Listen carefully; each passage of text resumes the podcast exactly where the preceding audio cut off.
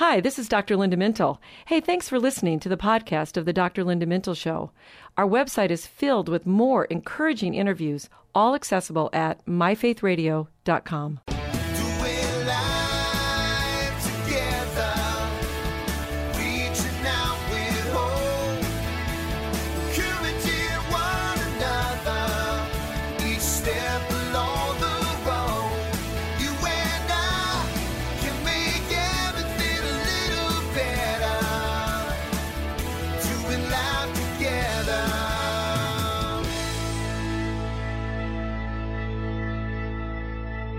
Well, hi, everyone, and welcome to the Dr. Linda Mintle Show. I am your host, Dr. Linda Mintle, the relationship doctor, and I'm here along with my co host, Chris Weigel. And every weekend, we're here, we're doing life together. We're so glad that you've joined us. I am going to assume that you seem to be an early decorator. I am. Are you I really? am. I start right after Thanksgiving. Oh, wow. Mm-hmm. now, I'm not before Thanksgiving like some of my neighbors, but right after Thanksgiving because I want to have those decorations up as long as possible. So we are not like that. We don't have a You tree don't? up. No. Some people do the tree on Christmas Eve. When Not you yet. do it on Christmas Eve, do people leave it up all through January? They should.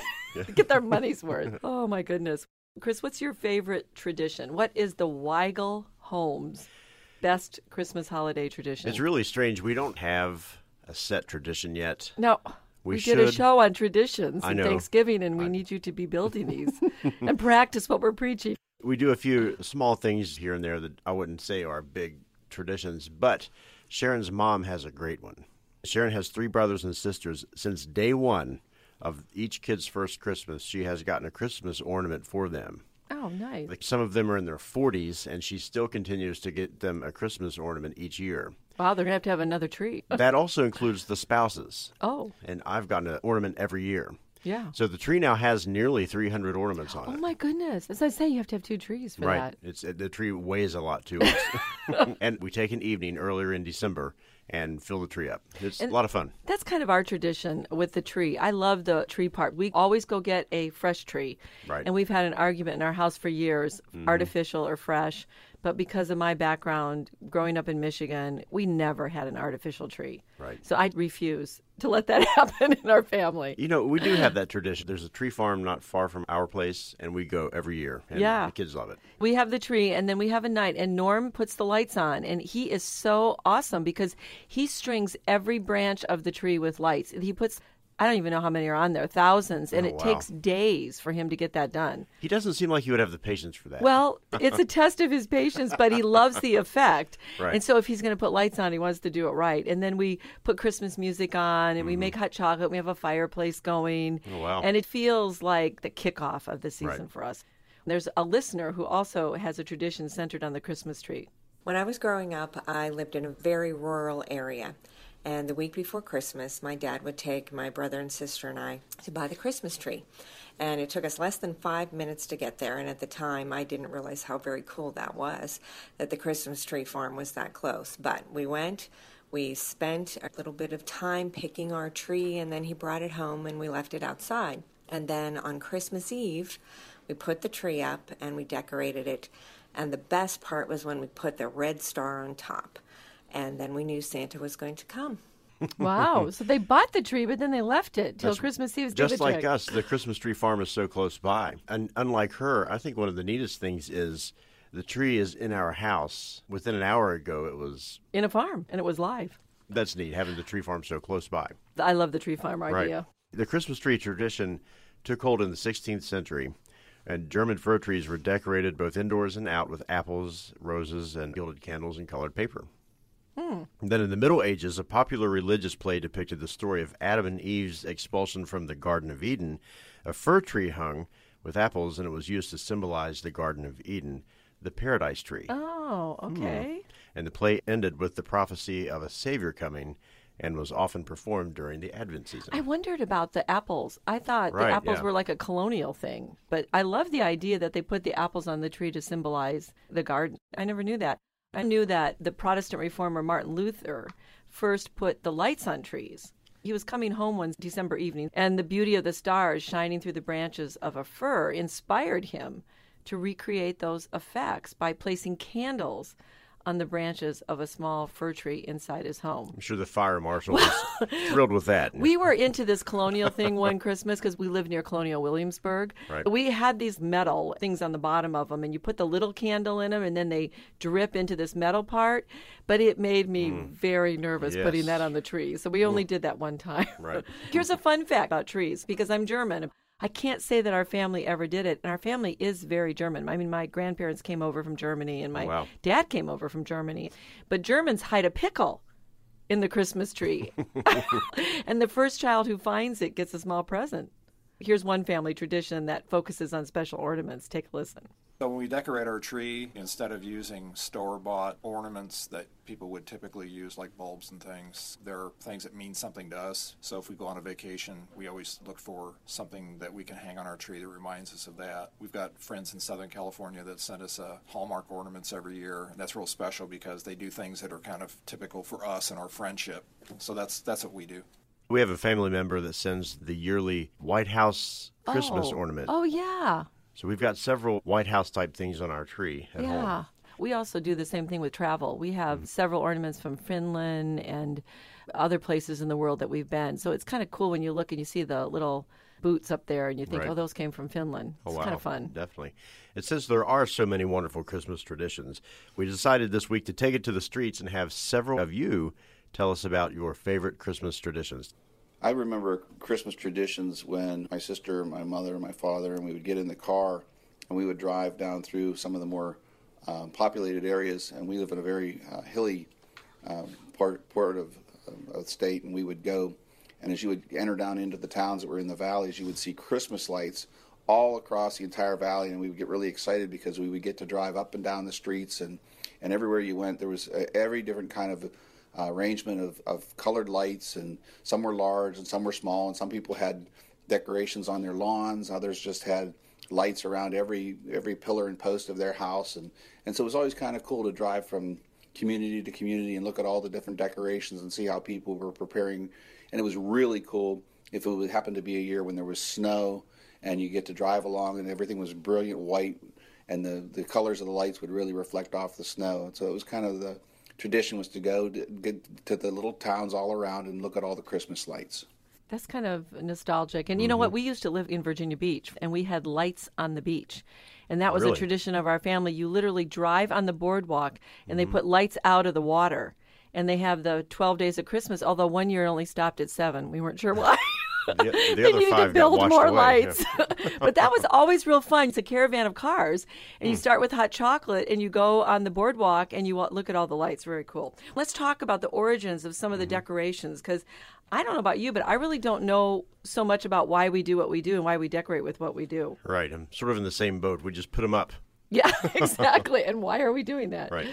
Let's talk about some of them. Talk about the candy treats a little bit, because there's a bunch of stuff on Christmas cookies and candies. Right. Where'd that come from? Special decorations have always been used to adorn Christmas trees.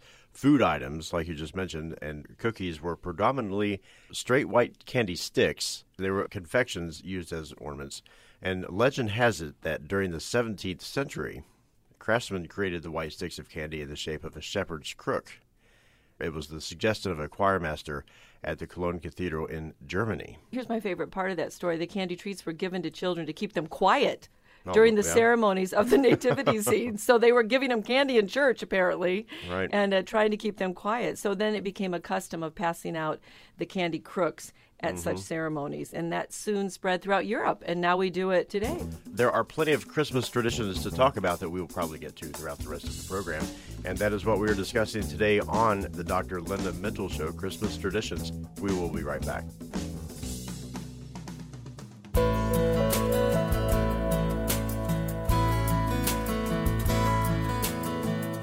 Mother and daughter relationships are powerful, and they impact all our other relationships. Think about it.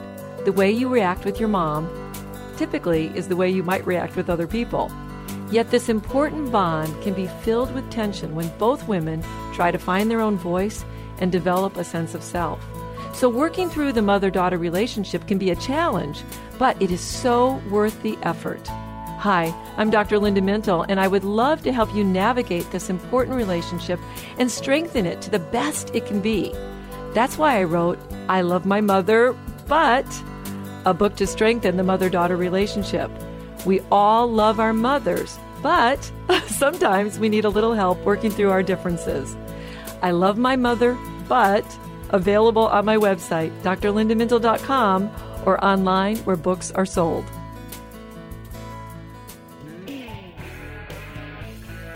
Well, this is the Dr. Linda Mintle Show. One thing we forgot about in the last segment was this tradition of stockings. Where did they come from? Why do we hang stockings on the mantle?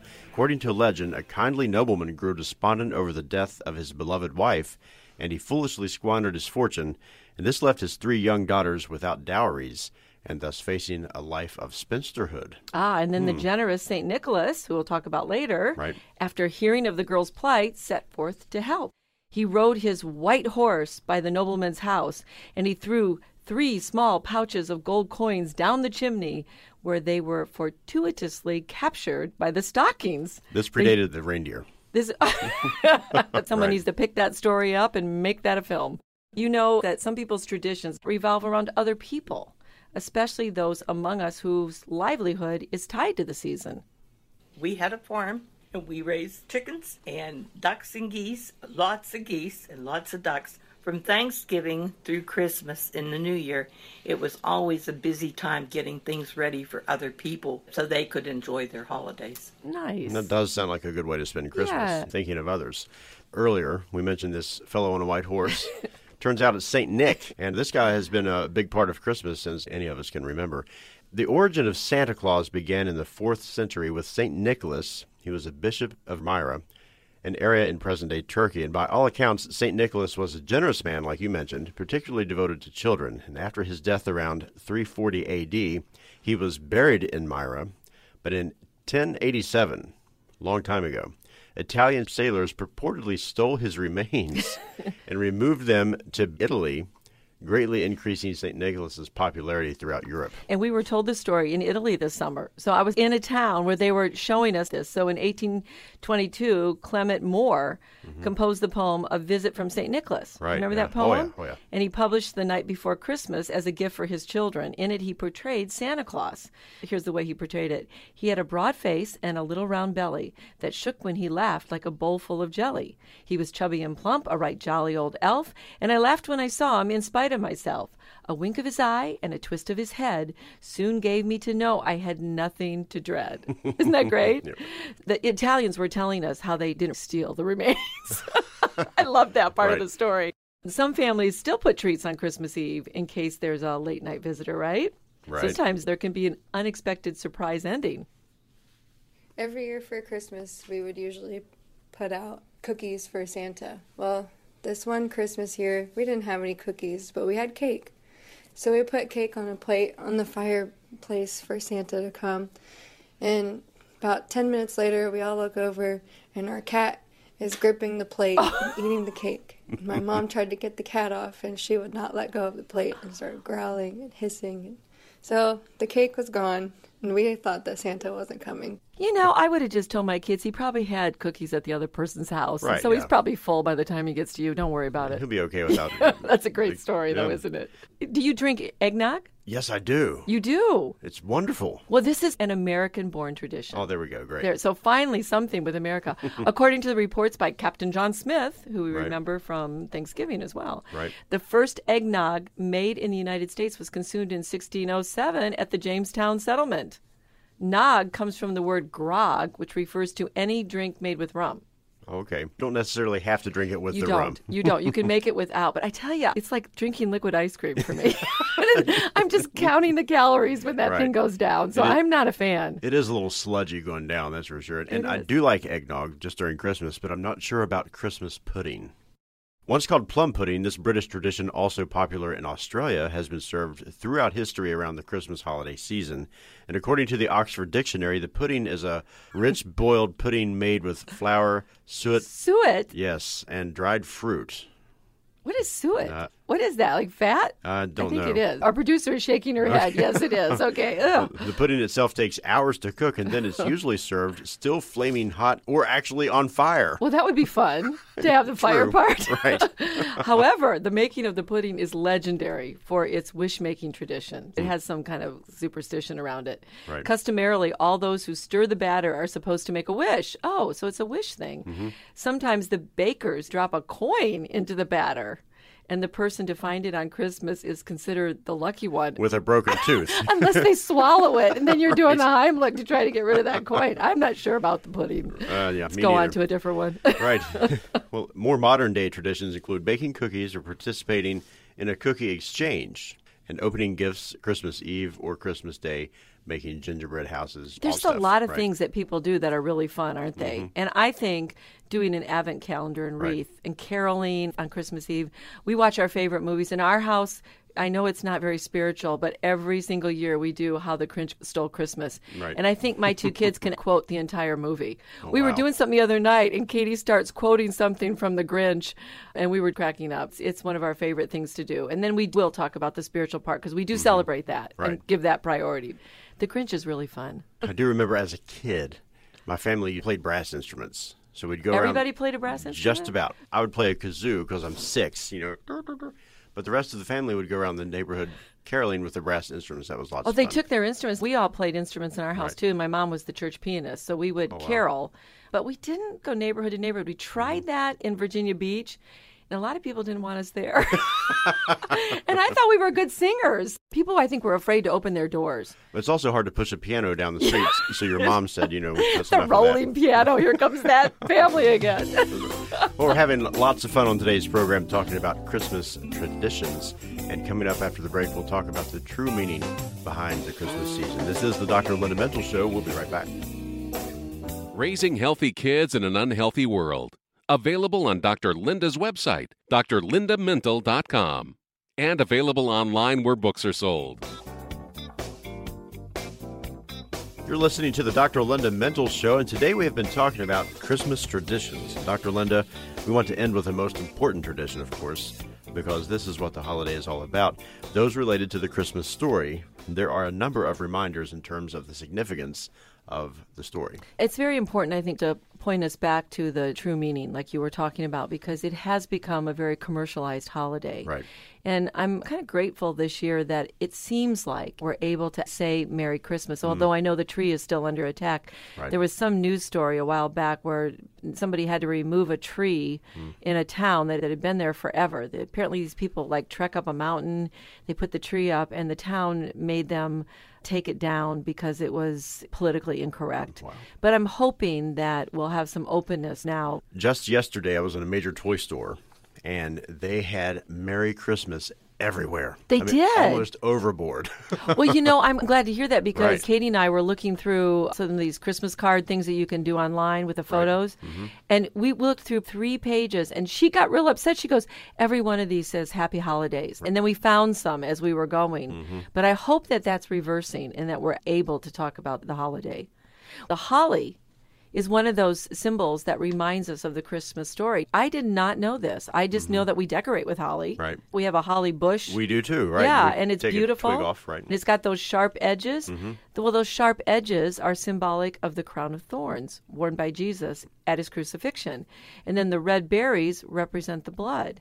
And while that's not exactly the Christmas story, the Mm-hmm. Christmas theme, it does remind us of the centerpiece of Christmas, which is Christ. Right. So when you put up the holly, hopefully this year you'll think about what those sharp edges remind you of and the Mm. red berries and maybe you can think about Jesus in a different way and tell your kids about Right. the symbolism in the holly. I was about to say that's a great message for the kids in the house. And say, here, touch the edge of that leaf. You know, imagine what it was like wearing a crown of thorns, and Jesus did that for you.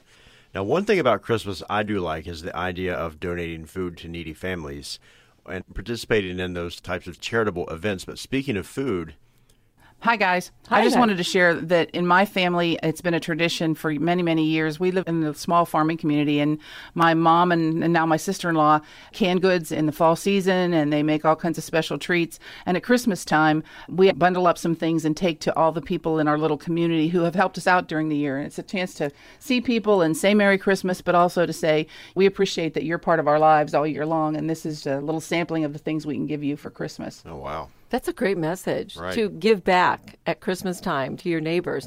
When we lived in Virginia Beach, I did try to make some this Mm-hmm. Chex Mix stuff. I don't even know what it's called, where you put the chocolate and butterscotch and powder and stuff on it. There's a name for it. I don't know what it is, but I made it and I took it and put it in really pretty bags and I took it to my neighbors and they thought it was fun. I think one of the things I heard living in bigger cities Mm-hmm. was people were a little suspect when they got food from their neighbors and didn't want to eat it. Who which are is a these sa- people? yeah, and it's a sad statement, isn't it, Right. on what we were trying to do. I love all the participation in the angel trees. Mm-hmm. Do you do the Samaritan's Purse, the shoe boxes? We do. We let the kids fill the boxes up per the specs from Samaritan's Purse. They enjoy doing that each year. There's a lot of charities that you can give mm-hmm. to this time of year. And I know that our producer was talking to us about a great suggestion that she had heard that even when you see like those Salvation Army ringer people mm-hmm. outside of whatever store, Right. you don't have to feel compelled to throw a 20 in there every time. Mm-hmm. You can have a bunch of singles with you and coins even. Right. And as you're going by, they appreciate anything that you give. And if you're giving a few things, then that can work out well. Let's talk a little bit as we get closer to the end of the show about the nativity scenes because they do definitely remind us of the true meaning of Christmas. And while they have been banned in many cities, this tradition comes from the Italians again. Right. And they came because of poverty and social unrest in the 17 and 1800s. And St. Francis of Assisi commissioned a nativity scene to be built and displayed in front of the Catholic cathedral in Italy where he was priest. Wow. And during that Christmas holiday, these centuries ago, the scene was to represent the birth of Christ throughout the season and for several days after. I've been to the traditional place in Israel where the In Bethlehem. Right. Right? They say that the chances are that Jesus was actually born in the cave under a rock type Right. ledge, which is what it looks like in Bethlehem. I would like to know where we got the barn, It's probably artistic freedom. You know, True. think about it. The wise men are there. right? They came later, but they're at the manger scene. I always had to explain that to my kids. We're putting them on here as part of the remembrance, but it was a lot later. They were not there the night that Jesus was born. We're squeezing a lot of time into one scene. yes, Yeah, we'd have to make it look a little bit more theatrical. Right. Well, speaking of all of these traditions, it would take more than a week and over an hour each to visit and tour all of the nativity scenes in Naples and Rome alone. Wow. Mm-hmm. There's a lot. Unfortunately, nativity scenes being used as religious symbols in public property in America today are being ridiculed. My opinion on that is ridiculous. Yeah, it is ridiculous, but I don't understand why people are so opposed to Right. the nativity. It's not proselytizing something that's an important symbol for those of us who are Christians in this country. We want to keep that tradition alive. And over the years, we've acted out the story of Christmas. One year, my daughter was Mary, and my son was an angel. and he did act like an angel for those moments on Oh, wow. stage, which Right. was pretty amazing to all of us. But they understood the story in the most primitive way when they were little kids and they were acting it out. And it is the most important story ever that our Savior came to earth, gave up everything, Mm-hmm. gave up all of his majesty and glory in heaven, came in the form of a man, being born by Mary as a baby. It's important to remember this at this time. It is important to include the Christmas story in all of the celebration as a reminder of the true meaning of Christmas. Yeah, so I would encourage you, if it isn't part of your tradition, read the Christmas story mm. on Christmas Eve or Christmas Day so that we do focus mostly on the true meaning. Get ready to read it whenever in your celebration. You may even want to have your family act it out. A lot of families do that. They take different parts, they act it out. We had a lot of people wanted to be the animals instead of the speaking parts, but that's okay. Um, it's all about God's showing his love for us by sending his son to be born in a manger. His birth brought great joy to the world. The shepherds, the wise men, and angels all shared in the excitement of knowing about this great event. They knew this was no ordinary baby, and the prophets had told of his coming hundreds of years before. The star stopped over Bethlehem to mark the way for those who were looking for this special child. Jesus was born so one day the price could be paid for the things we have done that are wrong. It was God's greatest gift to us. And as you get ready to celebrate this joyful day, remember the greatest gift that we ever were given and rejoice. Well, that's all the time we have for today. Many thanks to our producer, Pam Miller, our social media director, Cody Gokenhauer, our engineer, Linnell Fuller, and our post producer, Chris Underation. And thanks, of course, to you, my co host, Chris Weigel, who makes this show a conversation. From all of us here at Faith Radio, we'll talk to you next weekend. In the meantime, remember, we are doing life together, and it's better when you don't have to do it alone.